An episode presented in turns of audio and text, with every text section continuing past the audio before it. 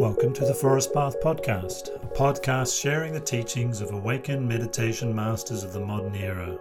These translated teachings have been made into a podcast for your convenience so that you can download teachings direct to your mobile device via your favorite podcasting app and listen to Dhamma wherever you are. This episode is a talk given by the Thai forest meditation master Ajahn Plien, and it's titled The Abandoning of Anger in this talk, Ajahn Plien outlines the many causes for anger and conflict to arise in human relationships, why it's important to overcome anger, and how to abandon anger. This teaching was translated and made available for free distribution as a gift of Dhamma by the Sangha at Wat Aranyavivek. May you all benefit from hearing this gift of Dhamma.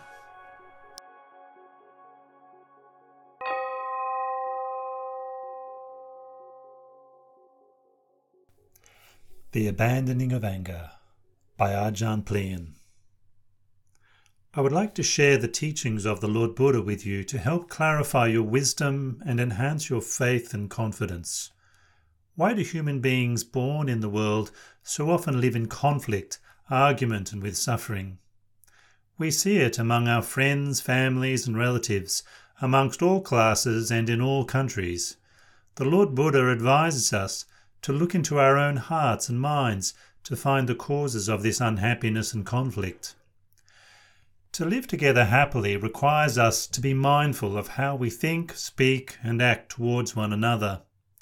It is a fact that unwholesome mind states like greed, anger, and confusion have been causing us suffering for many lifetimes. Therefore, we must be mindful in what we say, think, or do or these unwholesome states will overcome us. Being dominated by them, it will be very difficult to abandon these old habits and thus train ourselves properly. Anger can arise in many different forms. For instance, it arises when one is displeased by another's actions that are opposed to our own desires. Suppose we give somebody a nice watch and then see that person not take care of it properly we might become annoyed and upset. Or in the case of a parent who allows their child to drive the family car, instructing the child to drive it from here to there, but the child does not use the car properly, driving it carelessly or going elsewhere. Consequently, the parent becomes furious because the child did not properly follow their instructions. One can become angry by seeing others act in ways perceived to be inappropriate. For example, some people may talk behind another person's back, saying that they are bad, ugly, messy, or behave poorly. When that person hears what has been said, they get outraged, even uncontrollably so. Their minds can go on and on, asking over and over why these people gossiped about them, saying such hurtful things. Other people can trigger our temper as well. Let's say that we hear critical things said about us, but remain composed. Then a third person comes and provokes us, saying, Why, I wouldn't stand for that sort of treatment if I were you. Then we find ourselves infuriated. Thus, hatred can be caused by instigation. Another example of this is when anger is aroused by indulging in gossip and discussing the intolerable behaviour of some third person. Aversion can often arise in family situations. A husband might say something to his wife who then reacts abruptly, without patience, to what has been said. Both then get emotionally worked up and begin to exchange harsh and bitter words. Anger arises between parents and children as well. Parents advise their children to be good, but if the child answers back or otherwise reacts improperly, the parents can become irritated and upset. Misunderstandings and conflicts can occur between friends as well. This can generate negativity and destroy friendships. When one thoroughly contemplates anger, it is easy to see how dangerous it is and the misery it causes. From the above examples, it can be seen that there are numerous ways that anger can arise. Some people easily get upset over minor matters. Others are able to tolerate intense situations before they get to the point where they can't take it any longer, and then anger explodes through speech or action. Anger has many causes. The root cause, however, is defilement in the mind. Also, a lack of enough mindfulness and wisdom to restrain anger with patience. People allow their minds to dwell on unwholesome thoughts, and this becomes the cause for angry outbursts. Invariably, they lose the ability to remain mindful and to practice patience and humble endurance. We need to realize just how dangerous aversion is. Suffering arises the moment we get annoyed or aggravated. The Lord Buddha said, Nahi sadhu kodho, meaning aversion is not good. If we cannot see the disadvantages of anger and the harm it causes, then we will not be able to restrain our anger. We will not be able to purge it from our minds. When anger dominates our minds, all it yields is suffering for us and harm for others. There are numerous ways and circumstances in which aversion can arise and completely dominate our minds. For example, in the workplace, co workers can become so upset with each other that all cooperation ends and they end up as antagonists, shouting at each other. Riling in this way is harmful both to those who indulge in it as well as those who bear the brunt. Anger can be strongly ingrained tendency in certain people or between certain individuals that has developed over many lifetimes. When they meet each other again in this life, either as husbands, wives, brothers, or sisters, then those habits of resentment which have built up over these past lives will make it easy for them to get on each other's nerves again, even over little things. Sometimes one has spent a number of past lives with the same group of people. Some families always seem to be upset and argue with one another. There is no harmony in their lives. The power of their karma, their past deeds, is such that they are pulled to live with each other. In some cases, parents and children may live together yet not be able to get along. Their lives are filled with sorrow, a sorrow which repeats itself over and over again, lifetime after lifetime. For such people, even to look at each other or hear the other's voice can cause resentment and negativity.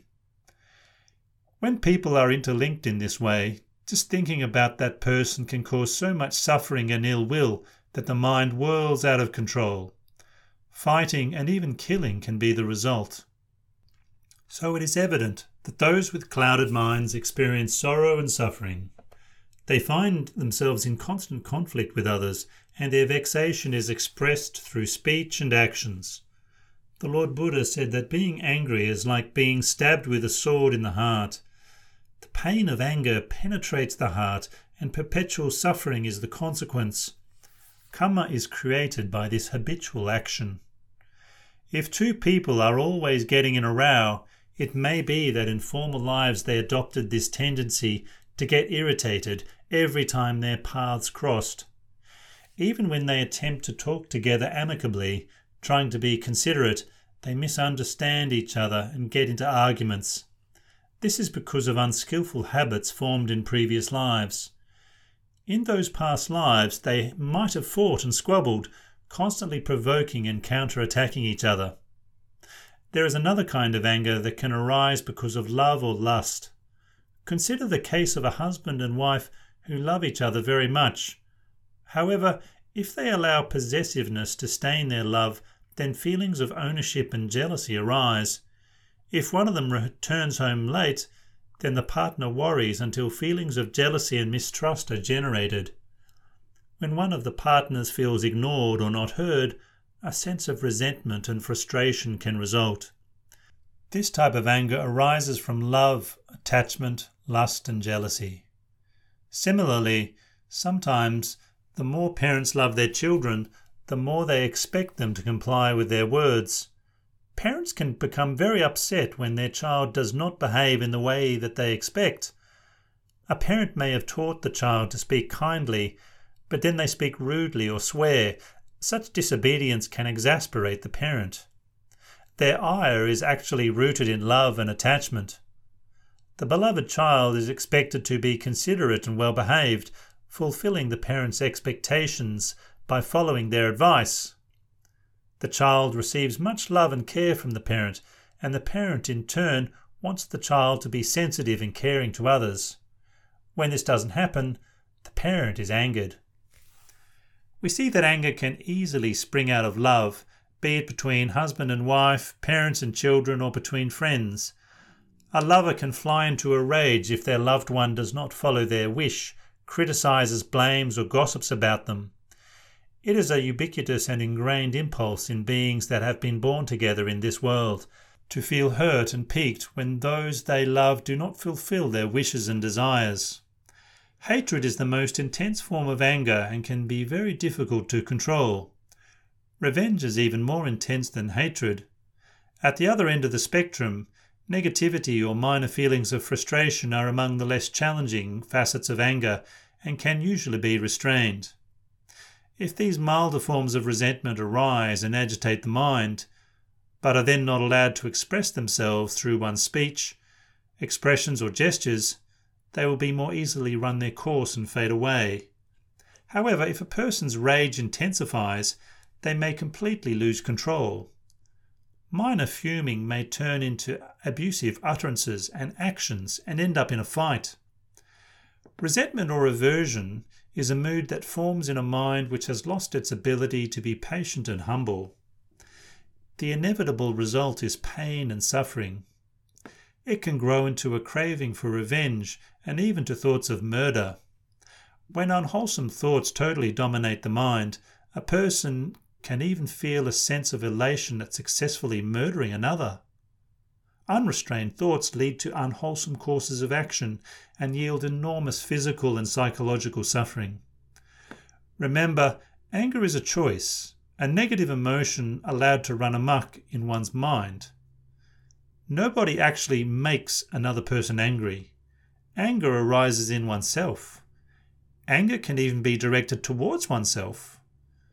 For example, if an activity undertaken does not yield the desired outcome, one might be disappointed and disgruntled at one's own performance. Whether anger is directed at another or at oneself, it is the same mechanism at work. An unwholesome thought arises in the mind, such as self criticism, because something didn't happen the way one wanted, and that unwholesome thought is then perpetuated and clung to.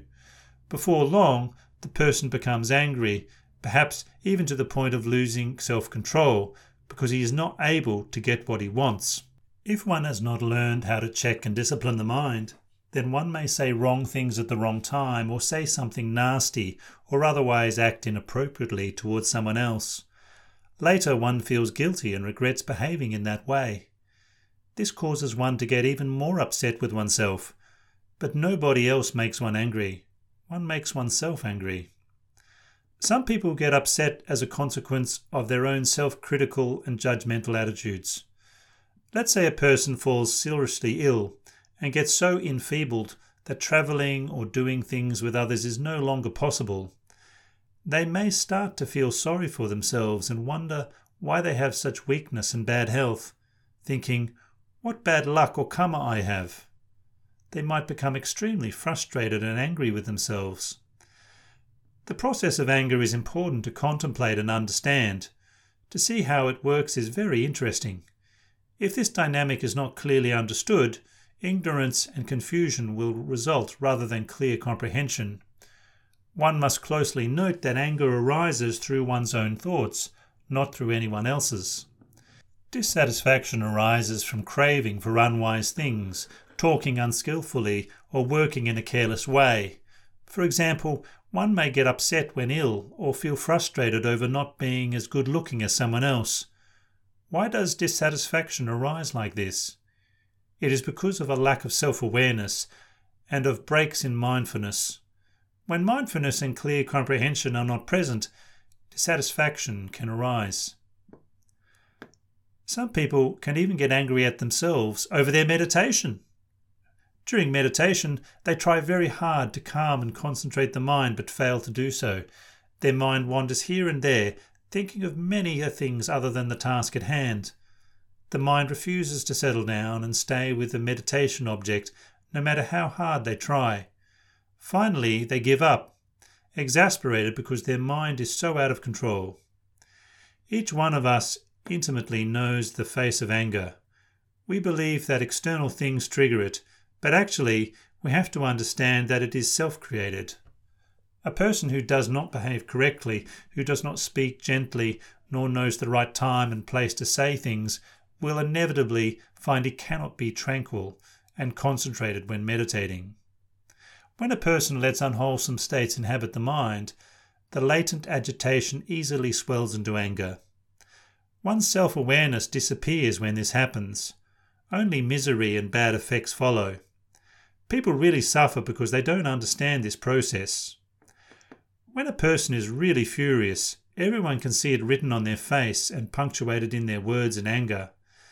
The mind of a wrathful person is clouded, withered, and filled with suffering. Like a rotten egg, it's of no use to anybody. Even if a person dresses smartly in expensive clothes and fine jewellery, but then allows anger to adorn their heart, they will only be misery, ugliness, and pain for that person.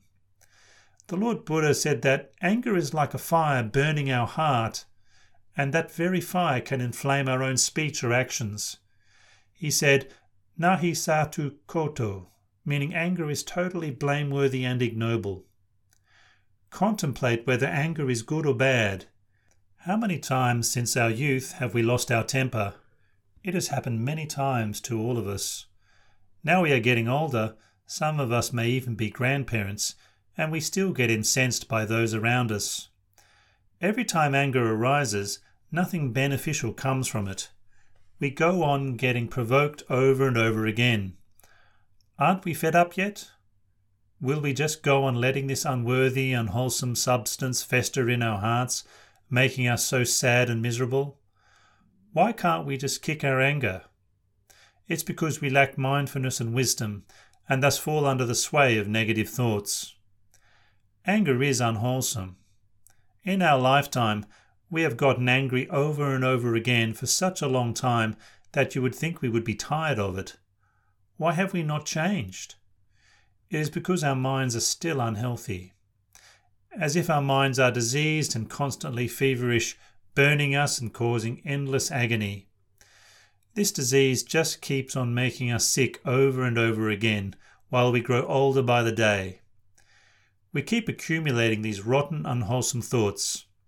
Defilements are foul and cause misery for ourselves and others. But instead of purifying our minds, we allow all this rubbish to stay, never making an effort to get rid of it. The Lord Buddha said we are not wise if we do not relinquish anger and negativity.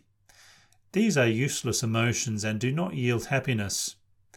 It is like storing a fermented, foul smelling thing in our house or carrying it in our pockets wherever we go. Wherever we go, everything smells awful. Why do we carry such things around with us? Because we lack wisdom. Carrying something foul around is a simile for holding on to anger. Sometimes people get annoyed at their friends, children, nephews or nieces, spouse, grandparents, and then they catch themselves and regain mindfulness, realizing that they are doing an unwholesome thing. They understand that they have to live together with these people and they should not be averse to them. Even so, they feel incapable of avoiding such behaviour. Few are the people who are able to execute caution and thereby train themselves to not be overcome by anger. Please reflect is anger a good thing? How long have we been holding on to our aversions? Aren't we fed up with negativity? Does the burning rage inside make you happy? Don't you want to purify your mind of it? Don't you want to live happily? Or would you rather hold on to it and lead a miserable life? If you want your life to move in a positive direction, then inwardly reflect and look at the consequences of anger. You will see that its conquest is the most important thing. So now that we have exposed anger as a really bad thing, how can we cut it out of our lives to live happily? To answer this question, we must closely introspect in order to understand things clearly. If we fail to do this, we will live an unhappy life. It's that simple. The Lord Buddha taught us to never respond to an angry person with anger. If we respond in the same way, we are even worse than them, even more foolish, and certainly not in any way better than them. It is useless to respond to aversion with aversion. Let us find a way to avoid, abandon, and purify ourselves of this foolishness. Reflect on ways to abandon this stupidity. Now, how can we do this so as to be happy? If we realize the worthless and painful nature of anger, it is easier to give up. We need to wisely reflect with mindfulness I've been caught in this endless cycle of anger which has perpetuated itself since beginningless time. So, what should we do first to curb this emotion and then completely abandon it, banishing it from our hearts and minds? This is achievable through the practice of patience and humility. Here's an example. Let's say we want something to be done in a particular way and instruct an appropriately skilled person on the specifications. Despite meticulous instructions, it does not get done that way. This may rile us, but rather than getting irritated, we can develop composure and remain silent, containing any arisen frustration within ourselves. By acting in this way, it just ends there. A parent may give a child a new toy and then later find it broken. Rather than getting infuriated, the parent can reflect on the impermanent nature of all things. It is natural that things like toys will wear out and eventually break, regardless of how they are treated by the child. If the parent merely focuses on the child's carelessness with the toy, they will no doubt be upset. Would that be of any use? They would still have to accept the truth that all objects wear out and break. In whatever social setting we are, we should endeavour to abandon feelings of vexation. If we do get upset and can no longer endure a situation, then it's best to remove ourselves from that situation. Not having contact with those who annoy us will help subdue the resentment. This is a means of temporarily abandoning ill will. It will check the anger until we meet that person again or situation again. Sometimes, when a couple is conversing, they speak in a way of point scoring, creating arguments and disagreements thereby. They do not even listen to each other. Instead, they carelessly hurl verbal barbs at each other. In the same way, children will argue and contend with their parents, not obeying their advice. So then parents get angry even though they love them. What should parents do? When they are extremely annoyed, then that's the time to let go of the situation, to drop it. That gives a chance for the anger to subside. Even though it may reappear when the same situation occurs again, they're getting some breathing space by subduing the process for a short time. Please understand, though, that this is not a permanent method for preventing anger from arising. We tend to have a lot of self hatred. Even when we try to develop loving kindness, we can end up frustrated with ourselves. We may become very self critical when we make a mistake. For example, we make an unsound decision at work or when shopping, make an unsuitable purchase. This can leave us discontented and mired in self blame. We condemn ourselves as foolish and get upset. This focusing on faults is how anger arises and is sustained. Rather than getting caught in self condemnation, we should reflect that making a mistake is normal. No human being can avoid making some mistakes. If we are upset because we have made a bad purchase or are dissatisfied with how something has turned out, there is unwholesome craving and desire at the source of our thoughts and actions. While it is extremely hard for human beings to not at times be overcome by such anger, remember to be patient and humble. A mind that has not been well trained is difficult to control. So contemplate and reflect wisely in order to develop an understanding of how anger works. In the same way that we can't control our own mind, we can't control the minds of others, such as our children. They will not always follow our wishes because they are somebody else. Our children don't belong to us. We can't force them to only do as we want so it is useful to fret over them. Instead, we need to learn from them, to know their temperament and character, and understand how they react and respond in various situations. When we can discern other people's temperaments and character traits, then we are better equipped to deal with them. Avoidance of people who anger us cannot resolve the situation. Instead, we try to cultivate forbearance towards those who trigger such feelings in us. Endeavour to find skilful ways to see things from their perspective, their point of view. By understanding them more completely, we learn to live together amiably, communicate harmoniously, with less argument, anger, ill will, or prejudice. This is a crucial point. If we do not understand those around us, we cannot avoid getting angry. We will only be able to subdue these feelings in a temporary or intermittent manner. Instead, we need to abandon anger by cultivating patience and persistently letting go of the arisen negativity. We need to develop our skills of listening and communication. When a husband is speaking, then a wife should endeavour to listen quietly without criticism. Similarly, if a wife is speaking, a husband should be patient and not just answer back abruptly. By being patient, the couple will not get annoyed with each other. They will acquire the skill of harmonious communication. When a couple continually squabbles, the conflict can become so intense and loud that the neighbours know all about it. Everyone knows for sure that there is no happiness in that house, and they become the talk of the neighbourhood. If that couple knew what the neighbours thought, then they might have a sense of conscience and shame. Perhaps some reflection on why they married will help. They had loved each other. Living together over time, things changed, and they began to argue. If they really reflected in this way, they would be ashamed at the way they have been treating each other. If the members of the family ponder how much harm dis- disagreements cause, they would be wary of perpetuating arguments. As a result, heated tempers would cool down.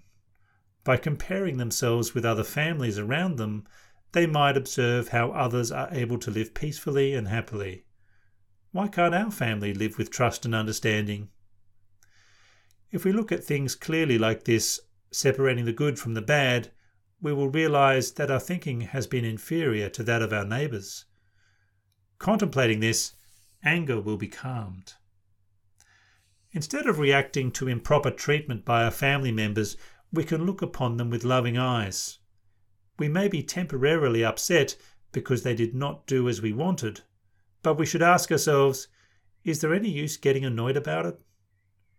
We may want our children to be well behaved, thoughtful, caring, and sincere, but we have to accept the fact that people are born with different characters and behave differently. It is natural that people living together have disagreements. We need to learn about each other's temperaments and character traits so as to understand each other's actions. Some people work hard, have pleasant manners, speak well, and are quick learners. Others are dull, slow, untidy, and speak crudely. People are very different. When there is understanding, then it is much easier to forgive and not get caught in negative reactions. One should use common sense to remedy difficult situations. To understand our children's behaviour, we need to understand their temperaments and characters, and to know that each has their own personality. Even though we may wish that our children always behave well, some will perform better than others. We need to closely study our children's habits and character traits. If a child misbehaves, then as parents we need to instruct and counsel them. They are children and not yet as wise as adults. We love them dearly and wish them well, through such observation, we can work out how to approach them and teach them how to achieve their very best. We also need to encourage them, showing them by example how to behave well and speak kindly. Counsel your children. Tell them to understand the consequences of how they behave and speak. If they do something wrong, we should practice forgiveness, knowing they are still lacking in self awareness and wisdom. We teach them how to improve by having understanding and patience ourselves. They are our children, not objects of our anger. Explain to them the difference between right and wrong. Point out the results of actions and patiently show them the consequences of doing the wrong thing.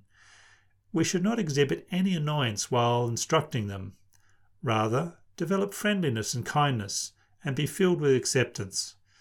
They are still in need of our advice and guidance and our love. People tend to get angry at those closest to them, their husbands, wives, children, or friends and co workers. Try to constantly reflect on the fact that people are very different. Develop the ability to study and observe people, whoever they are, regardless of their sex or age. We can teach and train ourselves in this way. We observe, for example, that it is natural that when we people get older, they tend to complain more. Sometimes they get upset about things without reason. If we understand this, then instead of getting frustrated, we can change our outlook and attitude towards them. We act with kindness, first discovering our own weaknesses and then carefully, with love, dealing with the situation. If we work on ourselves rather than trying to change others, then the positive changes in us will become evident to them. When they notice this, they will be at ease and have fewer grounds for complaint. To see the danger and pain associated with anger is the very method for abandoning it. Self hatred can arise in our hearts to the point where one loathes oneself, even while trying to do loving kindness meditation. The mind wanders and we end up getting annoyed at ourselves. What's the use of that? We are angry, and this is a defilement of the mind. The mind wanders due to a cause, the lack of mindfulness, clear self awareness, and wisdom to guide the thinking mind to calm and concentration. We shouldn't be upset with this wandering mind. When you reflect on it, it's laughable that we get angry even at ourselves. Anger and negativity are in the mind, and that is where they are overcome and abandoned. There is no logic in getting angry at oneself. During times of meditation, our minds are sometimes elsewhere. What do we gain then by getting exasperated? That only increases our lack of mindfulness making the mind even more unstable and prone to wandering. Self anger is ridiculous.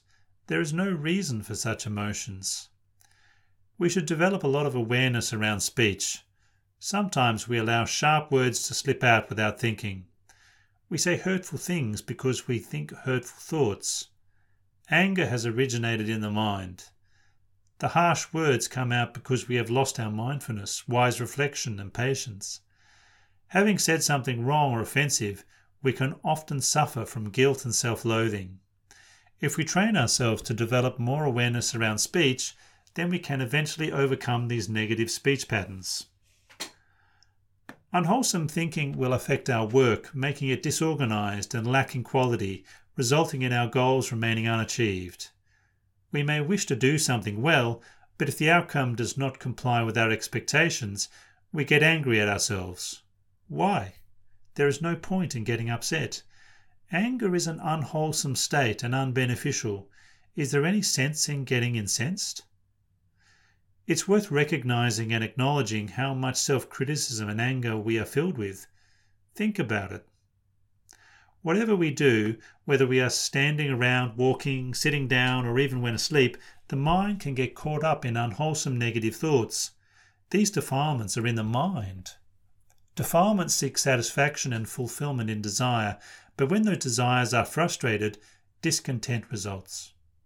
Aversion leads to unskillful speech and action. We need self awareness, mindfulness, and wisdom to investigate and contemplate the causes of anger. We need to carefully look inward. Consider your character and personality.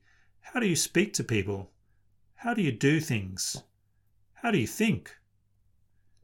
Use wisdom to catch your own bad habit patterns.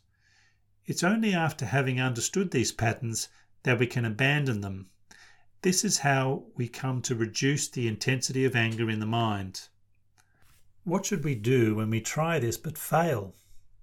One thing we can do is to really study the disadvantages of anger, carefully notice how it has a gross negative effect on our relationships we can then see the suffering arise right here and now as a result of aversion. Use intelligence and wisdom to clearly comprehend the ill effects of hatred. By doing so, we will gradually find it easier to refrain from getting outraged. Learn to observe other people and study their habits and idiosyncrasies. We may see that their mannerisms of body and speech that upset us are the norm for them. They are who they are. This understanding can enable us to give up being annoyed by them. It is important to note the way we react and to the process of our reaction. For example, when criticized, sound is heard by the ears and it is recognized by the minds. Then it is stored in memory and becomes a part of consciousness. This is how it is known in the mind. If we are angry, we also know this in the heart and mind. Why cling to that memory of a sound? It has ceased to exist. It is not self. Why do we hold on and attach to things? Why do we attach to unwholesome thoughts and moods? When we consider this process of what's happening, it helps us abandon anger and ill will. The more we let go, the less intense these defilements get. The next time we are criticized, we will be even less bothered by it. We don't want to react with aversion because we have seen how dangerous and painful it is for our hearts. We no longer attach to things that allow anger to arise. All criticism, abuse, and condemnation can be looked on as not self. Contemplate these things according to their true nature, that they are impermanent, suffering, and not under self control. We can see these three characteristics of all experience. We cannot control things. Other people are not us and not under our control. We have no power over the sound that comes out of other people's mouths. People are composed of the four elements.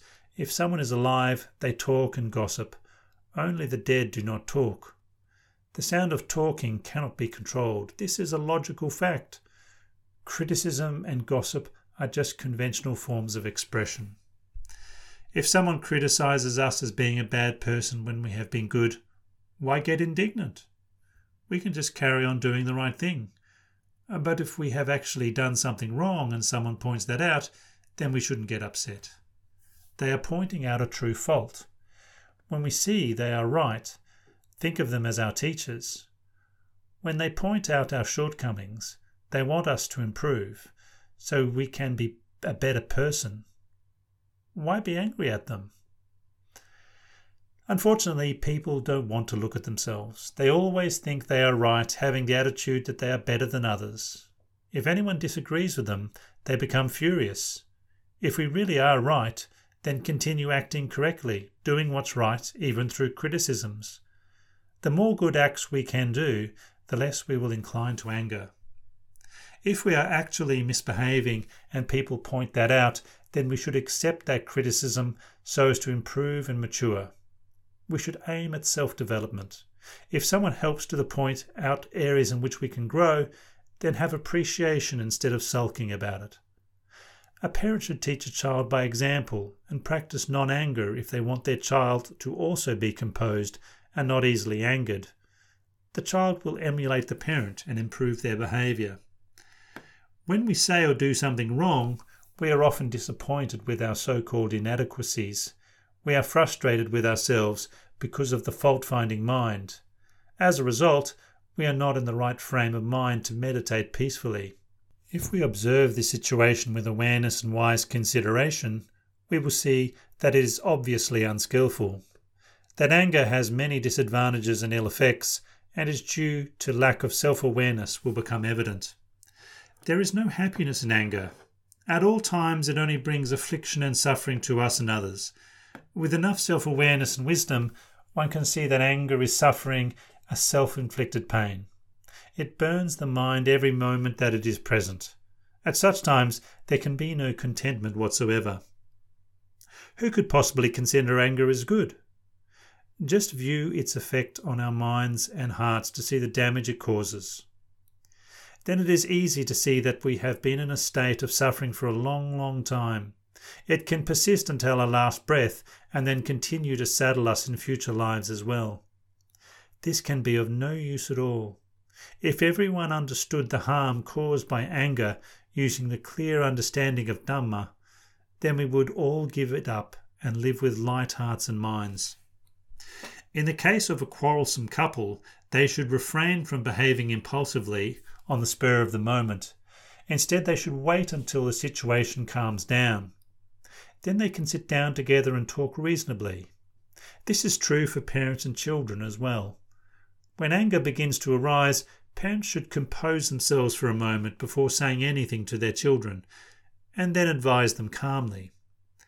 Actually, everyone should be treated this way, whether it's great grandparents, grandparents, parents, children, brothers and sisters, and friends. When anger occurs, the emotion should be allowed to cool down before acting. Try to be patient and humble. Don't express unskillful feelings. Have forbearance. Don't show your negativity through facial expressions. Instead of scrunching our eyebrows together, we can smile or at least look at the other person without saying anything nasty or expressing our emotions. Be calm. If we can be equanimous in the face of difficulties, then we will be happy. If we reduce and then abandon anger, we will all live together in peace and harmony, whatever our race, creed, sex, or religion. The whole of society can live in happiness.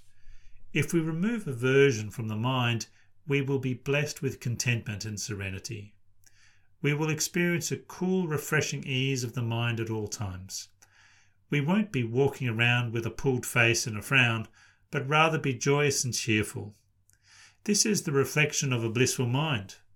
It is the result of the conquest of anger. Each one of us should strive to overcome anger so it can never poison us again. Actually, we don't have that much anger in our hearts that it can't be overcome. Anger, however, has an inflammable quality, so it can easily flare up. We must have large reserves of patience. We can see by observing others that once anger grows into a rage, it can lead to physical abuse, conflicts, and great suffering. Nobody really wants to experience pain themselves or to cause others pain. No sensible person wants to torment themselves or others. Pain is a direct consequence of anger. If we don't let go of it, then revenge festers. Fights and even murders can result. The perpetrator will then also suffer the consequences in their next life. Now that is suffering. If we intend to kill others, they will come back and kill us. We reap what we sow. Sorrow starts from simple, unchecked emotions. Someone got upset, felt their sense of indignation was justified, and then got carried away. That is how violent acts occur. We should learn how to quell our anger. We need to tackle it before it arises. Developing mindfulness and wisdom is the way to do so. With patience and humility, we can improve little by little. Gradually, we will become more aware and will be able to prevent being overcome by anger. We can abate the cause of anger just as we can abate the cause of a fire. If just one match is lit, it is both simple and quick to put out. Don't let the fire get to the stage of destroying a house, property, or even a city. By not adding fuel, the fire dies by itself. Preventing anger is just like preventing a fire. Whenever anger flares, we put it out right away through patience and humility. But we have to be extremely mindful so as to see unpleasant feelings as it arises before it develops into anger, resentment, or pain. If we can do that, all of us, family, friends, or whoever, will live happily. If we want to live together in peace and solidarity in society, we can all learn to work together harmoniously, intelligently, and with kindness.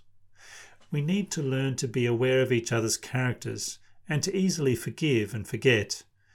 We should always have benevolence and kindness in our hearts and look at each other with smiling, happy faces, speak to each other using kind, gentle words, and think in friendly, generous ways. This positive outlook is something we practice and develop throughout our lives. When we base our life in goodwill and kindness, then all human beings, no matter what their circumstances, can live on this same planet, Earth, in happiness. Should they suffer, we wish them freedom from suffering. If they are happy, we wish their happiness to continue. We focus our every word and deed on goodness. As we do this, we begin to experience great calm and peace. When we learn to think and act wisely, we can live happily. If others still appear to act unwisely, we can be happy anyway and learn to share our happiness with them. We have understood that anger arises because of the defilements of aversion and clinging just as greed arises because of the defilement of sensuality. The problem is to overcome these defilements. Not understanding the problem is delusion. We must abandon these defilements and strive for goodwill and kindness. Then we will live happy lives. The Lord Buddha said that anyone who can give up anger will live a happy and joyful life.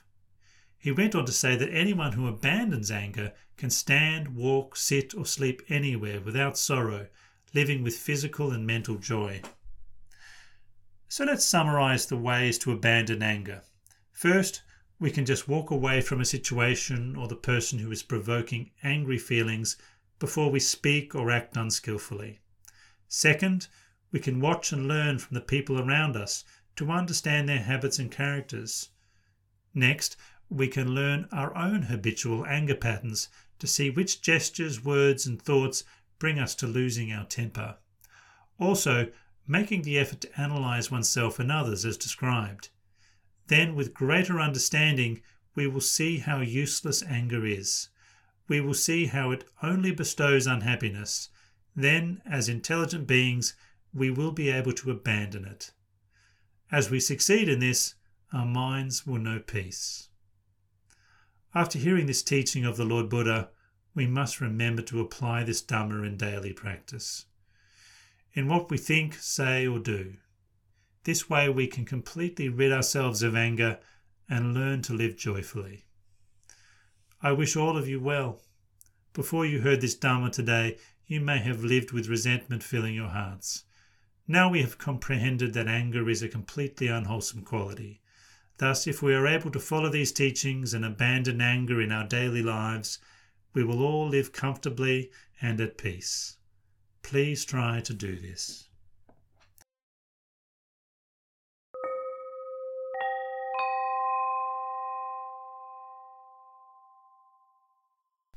That concludes the Dhamma teaching, The Abandoning of Anger, by the Venerable Ajahn Plien. If you'd like to hear more talks from the meditation masters of the Forest tradition of Theravada Buddhism, subscribe to the Forest Path podcast using your favourite podcast app. It is the spirit of dana, freely offered generosity, which has kept the entire Buddhist tradition alive for more than 2,500 years.